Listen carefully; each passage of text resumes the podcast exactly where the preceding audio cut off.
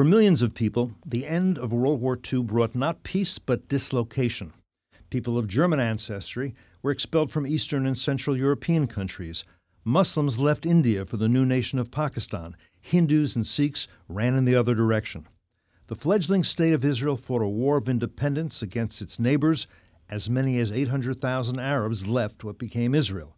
A similar number of Jews soon were expelled from Muslim majority countries.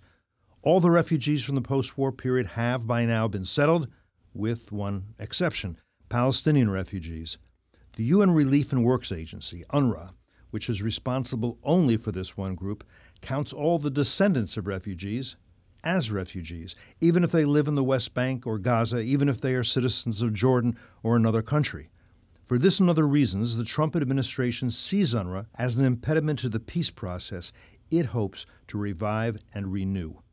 To help you and me understand this evolving situation, I'm joined by FDD Senior Vice President Jonathan Schanzer and FDD Senior Advisor Richard Goldberg. This is Foreign Podicy.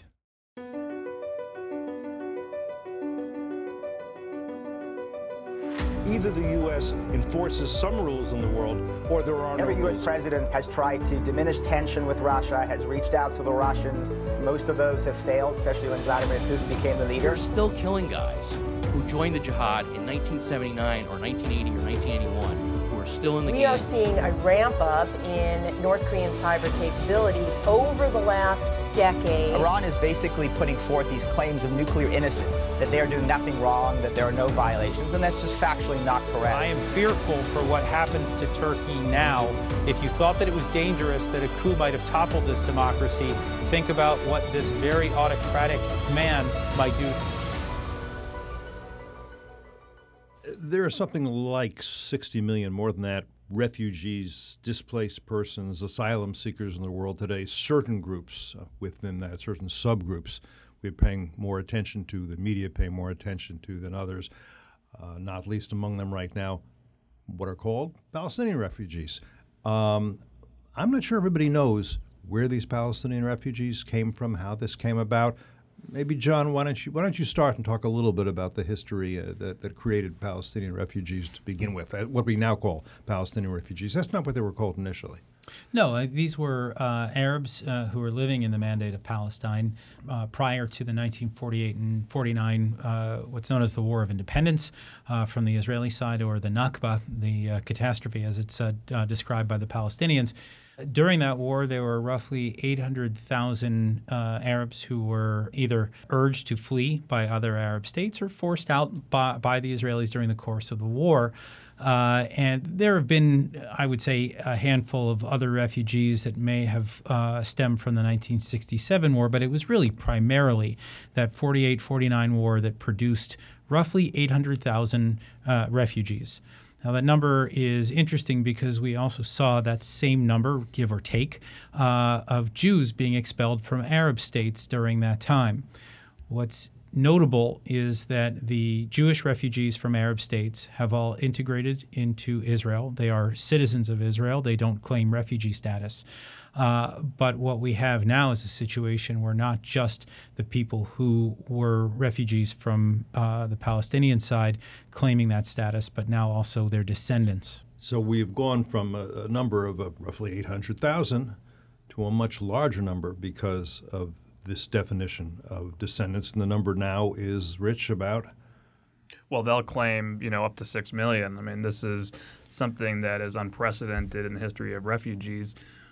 Typically, when the United States thinks about a refugee policy, when the world thinks about a refugee policy, we put people first and politics last. There's, there's no politics in trying to help protect and resettle refugees. But that's not the case from the beginning of the uh, organization set up for Palestinian refugees. This was a political weapon in an ongoing war to continue a war that was lost in 1948, 1949 by the Arab states with the hope that one day they could use this political weapon in finally conquering the state of Israel and wiping it out. But, but millions of refugees, probably about 17 million if memory serves, um, they are addressed by a particular UN organization, the UN High Commissioner for Refugees. That's the principal entity responsible for refugees around the world, with one singular exception and that is Palestinian refugees. Maybe, Rich, go on to talk about why the UN High Commissioner for Refugees, that office, is not responsible for Palestinian refugees, why a whole other entity was created, and what that entity is that is responsible for Palestinian refugees. Well, that's exactly right. And, and so, John's storyline, if, if, if you understand that right after the 49 conflict, and the Arab states realize they've lost this big battle to wipe out this new state of Israel. What are they going to do with the refugees rather than integrate them, rather than allow the international community to help them resettle? Let's establish a new independent agency called the UN Relief and Works Agency, UNRWA. And that will be just for these Palestinian refugees. And we're going to keep them in camps. We're going to continue as they have children and grandchildren and great grandchildren to register them as refugees and ho- keep this sort of false myth narrative alive that one day they're all going to come back to modern day Israel, resettle in their homes, and wipe out the, the, Jewish majority in the state of Israel. So, all these years later, while we have one agency, UNHCR, as you mentioned, serving 17 million roughly refugees currently in, in today's uh, system, in camps all over the world, working ultimately to try to resettle and move these people to post refugee status, as it's called. You have one other organization that serves about a third of that number, so you know five to six million, compared to the 17 million at UNHCR. Yet they have three times the staff, 30,000 people working for UNRWA compared to about 11,000 for UNHCR. The dollar per refugee, the dollar per administrative staff spend from the U.S. taxpayer, from the international community for UNRWA, is is pretty ludicrous when you think about it from an investor perspective. So you have this crazy idea that we have an independent agency just for Palestinian refugees. You're playing politics with people's lives for generations, and it's a terrible deal for the U.S. taxpayer. It just doesn't make sense on its face. In terms of anomalies, is also this: if I'm a refugee from oh from Burma and I get citizenship in another country, I'm no longer a refugee. If I go back to Burma, I'm no longer a refugee. But you can be a Palestinian refugee and hold citizenship in Jordan. You can be a Palestinian refugee and be in the West Bank, which is Palestinian territory. We all talk about it that way. That also is unique, isn't it, John? It is. Uh, I don't think there's anything like it anywhere in the world. Uh, but I think even to make matters worse, to take a look at where some of these refugees have settled elsewhere in the Arab world, they are uh, encouraged, in fact, in some cases forced, to be living symbols of the Palestinian cause. So, for example, you go to Lebanon and you will find that the Palestinian refugee population there is not allowed to gain uh, employment uh, of certain types. They are forced to uh, remain in camps. They are not given the, the rights uh, of Le- Lebanese citizenship. In other words, they are encouraged to remain stateless and to be uh, effectively a dagger in the back of the Israelis because, as we, as we know, the larger this, this refugee population grows, the more difficult it becomes for Israel to try to solve the problem. Meanwhile, Palestinian leadership continues to call for what they call the right of return. We'll get to that in a second. If you go to a, I'm sure you've been to a refugee camp in the West Bank, what does it look like? They, they differ. In some cases, you'll see squalor. In some cases, you'll see kind of lower middle class housing. Uh, but they are ghettos. Um, you know, they are they are designed to be uh, a cluster of uh, family homes of people that are descendants of the refugees.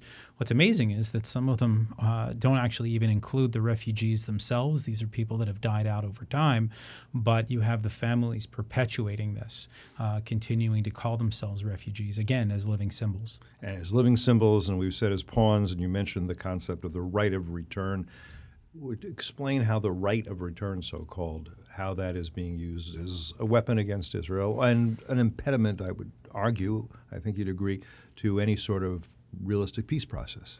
Right. So, I mean, when one looks at the bilateral negotiations that have been taking place between the Palestinians and Israelis, the Palestinians uh, typically like to talk about a number of issues that are core issues for them. Uh, Jerusalem being one of them. That's been in the news as we know lately. Borders is is another. Uh, settlements is another issue, and then refugees is, is another one. And that has been a very difficult sticking point over the years because what the Palestinians say is that all of this population, this five to six million uh, that we've been talking about, that they all must settle in historic Palestine. Now, this is basically a call for the demographic destruction of the state of Israel. That there's only about 8.2 million uh, people living in Israel right now. Roughly a million and a half of them are Arab Israelis. And so you add this five, six million population in there, and it, it's unsustainable. Israel loses its Jewish character. It, Jews uh, become a minority within the state of Israel. That's right. And so the next election, obviously, Israel prides itself on being a democracy. The next election obviously doesn't work out in the way that previous elections have.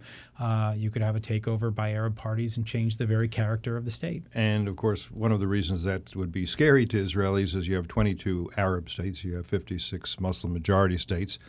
Minorities in I would say none of those countries have equal rights.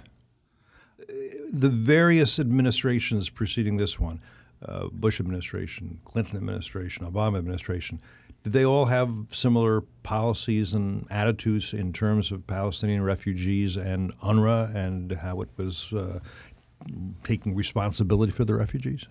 In general, yes. I mean, you look at U.S. policy towards UNRWA going back to 1950 when it was set up the U.S. government, the U.S. taxpayer, has contributed $6 billion over that amount of time to UNRWA. In the last four years alone, full fiscal years, going back into the Obama administration, it really ratcheted up to a billion dollars just in that four year period. So we've really seen this ramp up in the spend going on. A lot of it due to the conflict in Syria and, and some of the emergency assistance, but a lot of it just due to, to UNRWA's basic inefficiency and lack of accountability.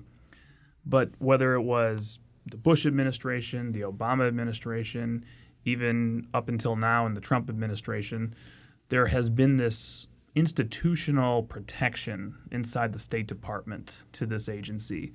One bureau inside the State Department, they call it PRM, Population Refugee Migration Bureau it's in charge of our contributions from the United States to UNHCR and to UNRWA.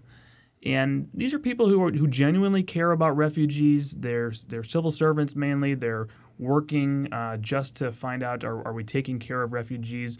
They judge themselves by how much more money can we get every year to send to a refugee agency, and they protect UNRWA with their dear lives. And this has gone on across administrations and there's no real voice for the U.S. taxpayer here. You, you, you think about the back mm-hmm. in the mm-hmm. day of you look around the State Department and all these different flags and all the different desks. Where's the taxpayer's desk? Where's the America desk at the State Department? This is a moment where the Trump administration has an opportunity to finally raise their hand and say, you know, John Q. Taxpayer wants to know what are we getting for our money here? Why have we been forking over billions of dollars to a refugee problem that happened decades ago where people could be reintegrated and in some cases have already been reintegrated into societies. Why does this still exist? Why aren't we just lifting the myth? In some ways, you know, there have been all these third rails in Middle East politics for so many years. When the president decided to recognize Jerusalem as the capital, he touched one of those third rails. And for so long, across Republican and Democratic administrations, people inside the State Department believed the Middle East would explode if we recognized Jerusalem. It didn't. One would think that Congress, which allocates the money to pay these bills, would want to know from the State Department, from UNRWA, okay, how many of these refugees are really refugees? What's the exact number and how many are the descendants? I mean, that's the kind of thing, as a matter of transparency, as a matter of knowing who you're paying for what, I would think that Congress would want to know. Have they? There, there are three basic kind of questions that have been asked by Congress, bipartisan questions, mandates, in fact, in appropriations bills that have been ignored by administration after administration, going back over a decade. Number one, can we see the books? Can we get an independent audit? Can we get one of our big four to come in and really take a look at what you're spending your money on? What UNRWA is spending its what money, UNRWA spending our money. Exactly. there's a program that UNRWA runs called Cash Assistance, literally handing out bags of money to people without knowing who they are, where the money's going. And we, the U.S. taxpayer, have no right, they say, to have an independent audit of that program. Never been done. And to this day, still hasn't been done. Number two, to your point, how many people are there that are actually refugees that are being served by UNRWA? And how many others are just descendants? Now, they might be poor and they may need assistance to reach self sufficiency. And we do that in other countries via bilateral assistance across the world. But that's very different than a refugee. Congress mandated that the State Department tell us how many people there are, how many refugees, how many descendants. That report came back a couple years ago to Congress from the Obama administration, classified. Classified, secret, top secret. You, you and I can't know this information. Taxpayer accountability is a classified matter at the State Department. It would expose uh, sources and methods of uh, the intelligence community. It's a very strange thing to classify simply who you who is getting taxpayer money. That's what you're not allowing people to know. Somebody is obviously afraid that such information could produce some volatility somewhere. But we have a guess, probably. I'm sure you have a guess how many it probably amounts to. Any a real refugee would have to be simple arithmetic 60 years old at a minimum. Right. And and so there was a, a fascinating uh, sort of research campaign conducted by a, an Israeli member of Knesset a few years ago, a woman by the name of Einat Wilf she uh, went and looked back that, of course, mathematically, you can't have uh, a refugee population grow over time from 800,000 to 5 million, that that's just not something biologically possible. And so uh, she went back and she looked, and the estimate that she came up with, and of course, we can't confirm this, but the estimate was that there would be 30 or 40,000 surviving refugees from that original population from 1948. Now, what's amazing about that number is that that is roughly equal to the total number of people working for UNRWA right now. So you have one employee for every surviving refugee from that original 48 49 war. Sounds like a cruise ship uh, ratio. is UNRWA the work it does different substantially in the West Bank and uh, and Gaza. Uh, Gaza, obviously, maybe not obviously being ruled by Hamas, which is a designated terrorist organization that openly advocates the extermination of Israel, does not involve itself in any kind of peace processes.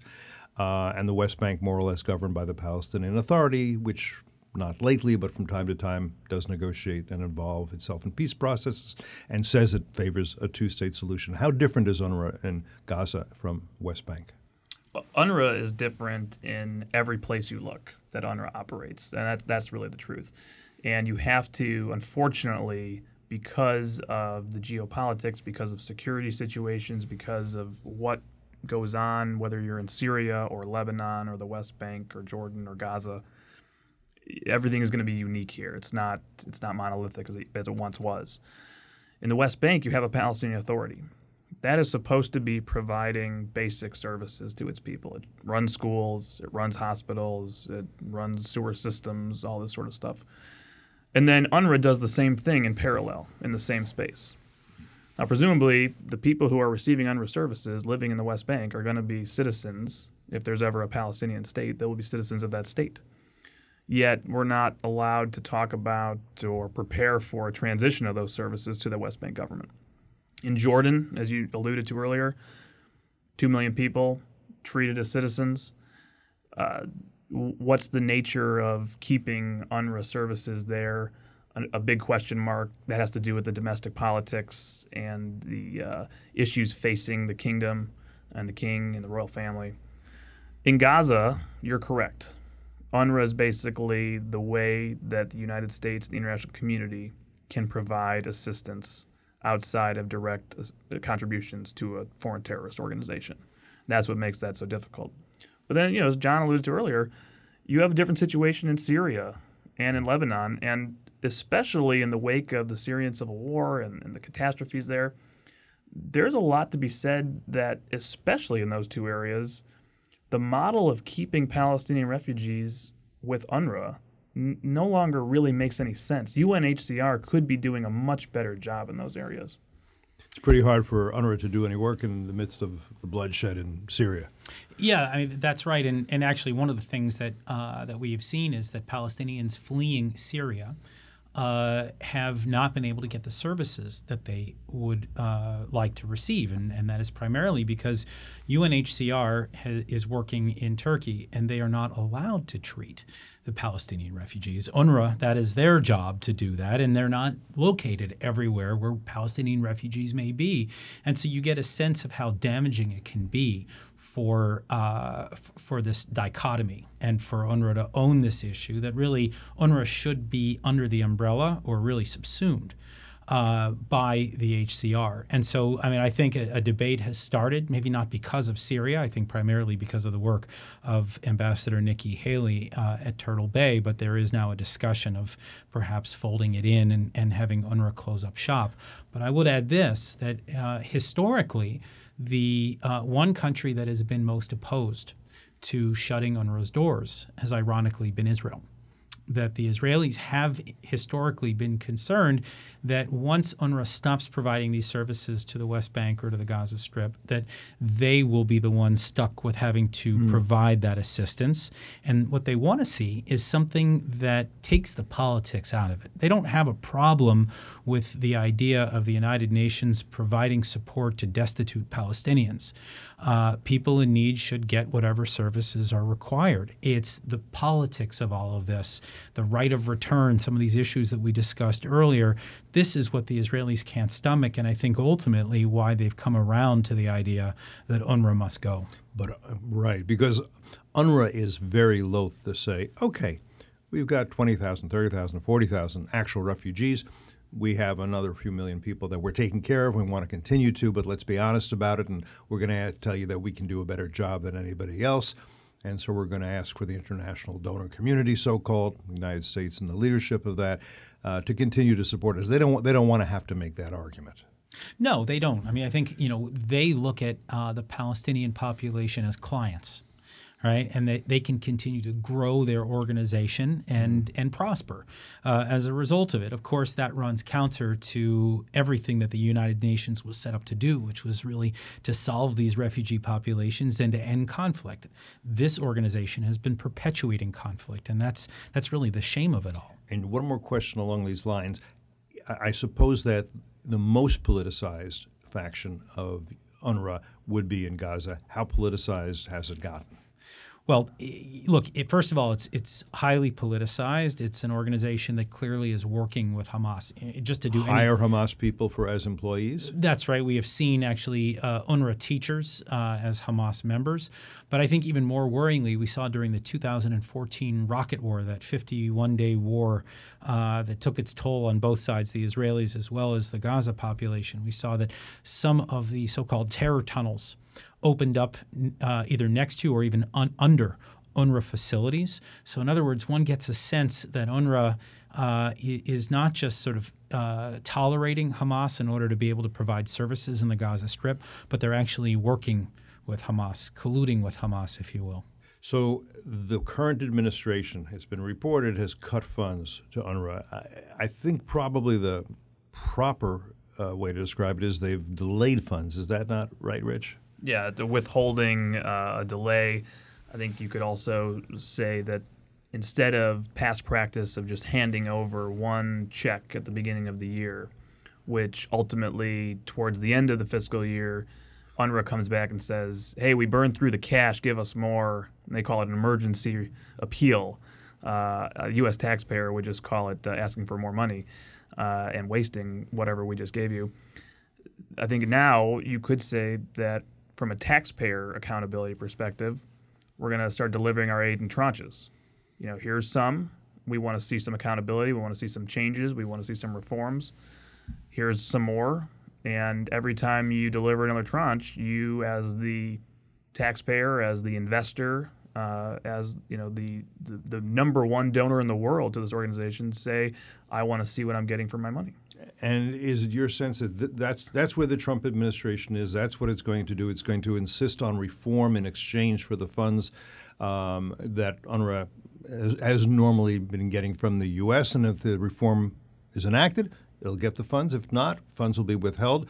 Is that the policy, and is that the extent of the policy of the Trump administration, or do you think they're contemplating more? Look, I, think it's unclear whether they're going to uh, hand it out or not. I do think that Rich is right that they don't want to uh, get into that emergency situation at the end of the year by, by October, you know, being asked for another couple hundred million dollars, which is, you know, that's not how charity should work. And uh, the Trump administration views UNRWA rightly as a charity, not an obligation, but a, not but an entitlement. That's right. So I, I think that's number one. Uh, number two, uh, you know, in terms of reform, I think we need to be modest about this, but there is talk about uh, changing up the leadership, uh, the board of advisors, who's involved. In other words, if we're the number one donor, that perhaps we should have more oversight, and it's unclear why the United States hasn't been getting that oversight in recent years. There is talk of folding it into the UNHCR, which we've discussed, and I think that would be a smart move. Uh, there's also been ideas that have been kicked around about starting some sort of a fund with the money that we would normally provide to UNRWA to make sure that destitute Palestinians get the support, or even people that identify as refugees that aren't they aren't treat they wouldn't be treated as refugees moving forward, but they could get some sort of a fund as restitution. In other words, there's lots of creative ways that the United States can approach this. We just haven't seen them up until now, and it actually looks like the Trump administration is weighing some some alternatives. Go ahead, Rich. And, and I'll say, from my perspective, there's two standing requirements from Congress that have never been fulfilled. They were ignored by the Obama administration, and to me, it's going to be a true test of the Trump administration mm. To see what they do. Number one, this report of the basic information on how many refugees there are is still classified. This is not the Obama State Department anymore. This is the Trump State Department. The president can order this to happen. Mm. One little bureau that handles refugees in the State Department should not be the arbiter of what is in the national security interest of the United States. There's, Trump, the, President Trump could simply do it. He could absolutely. simply say, and Congress could urge him to do it. Absolutely. On a bipartisan basis, preferably. And then we could have an honest debate about who are we funding and what is the best way to ensure that those people get the services they need. The second is what's the future of this organization? What is the work plan? What is the technical work plan to actually be able to move these services to someone else, whether it's another agency or if you're in the West Bank or if you're in Jordan, to the government that already exists there? Uh, the Congress did pass a law asking the State Department and GAO to report back with a technical work plan just for the West Bank, because that one makes the most sense. If we're going to have a Palestinian state, the West Bank is going to be part of the Palestinian state. Show us how you plan to move and transition services that are currently provided by UNRWA in the West Bank to the Palestinian Authority. Technically, what's going to be needed? Computer systems, all, money, uh, schools, construction. What, what, what do you need to do? Let's put the plan on paper. If the Palestinians and UNRWA refuse to do that, if the State Department refuses to do that, then how serious is anybody about actually building institutions for a Palestinian state? And that's a question then to the Palestinian leadership. Yeah, I mean, look, what I would just note here is that um, the uh, decision to look at reform within UNRWA, the challenges that we have long observed within UNRWA are not new. Uh, in fact, Canada in, in, the year 2010 uh, made a significant cut to their funding of UNRWA. They've actually, I mean, that was during the Harper government. Mm. They've reinstated it under Trudeau. Uh, but the point here is that uh, this has been a concern for quite a while, that the refugee issue has to be solved. There's no way that Israel can uh, absorb 5 million people, and there's no reason that it should at the end of the day. And so when we try to address some of the core issues of the Palestinian Israeli conflict, Jerusalem is obviously one of them, and that's been addressed in recent months. This is another. And so we get a sense that perhaps the Trump administration is trying to desensitize uh, or tackle some of these core issues as Trump thinks about uh, trying to conclude what he calls the ultimate deal. Right. And every administration going back decades has had a peace process. Every time that peace process has failed, if this administration is going to have a new and improved peace process, the ultimate deal, I think these issues have to be tackled at the beginning, not left for the end when the diplomats are ready to leave and putting on their hats and shaking hands it, we have to learn from the past if we're going to get better.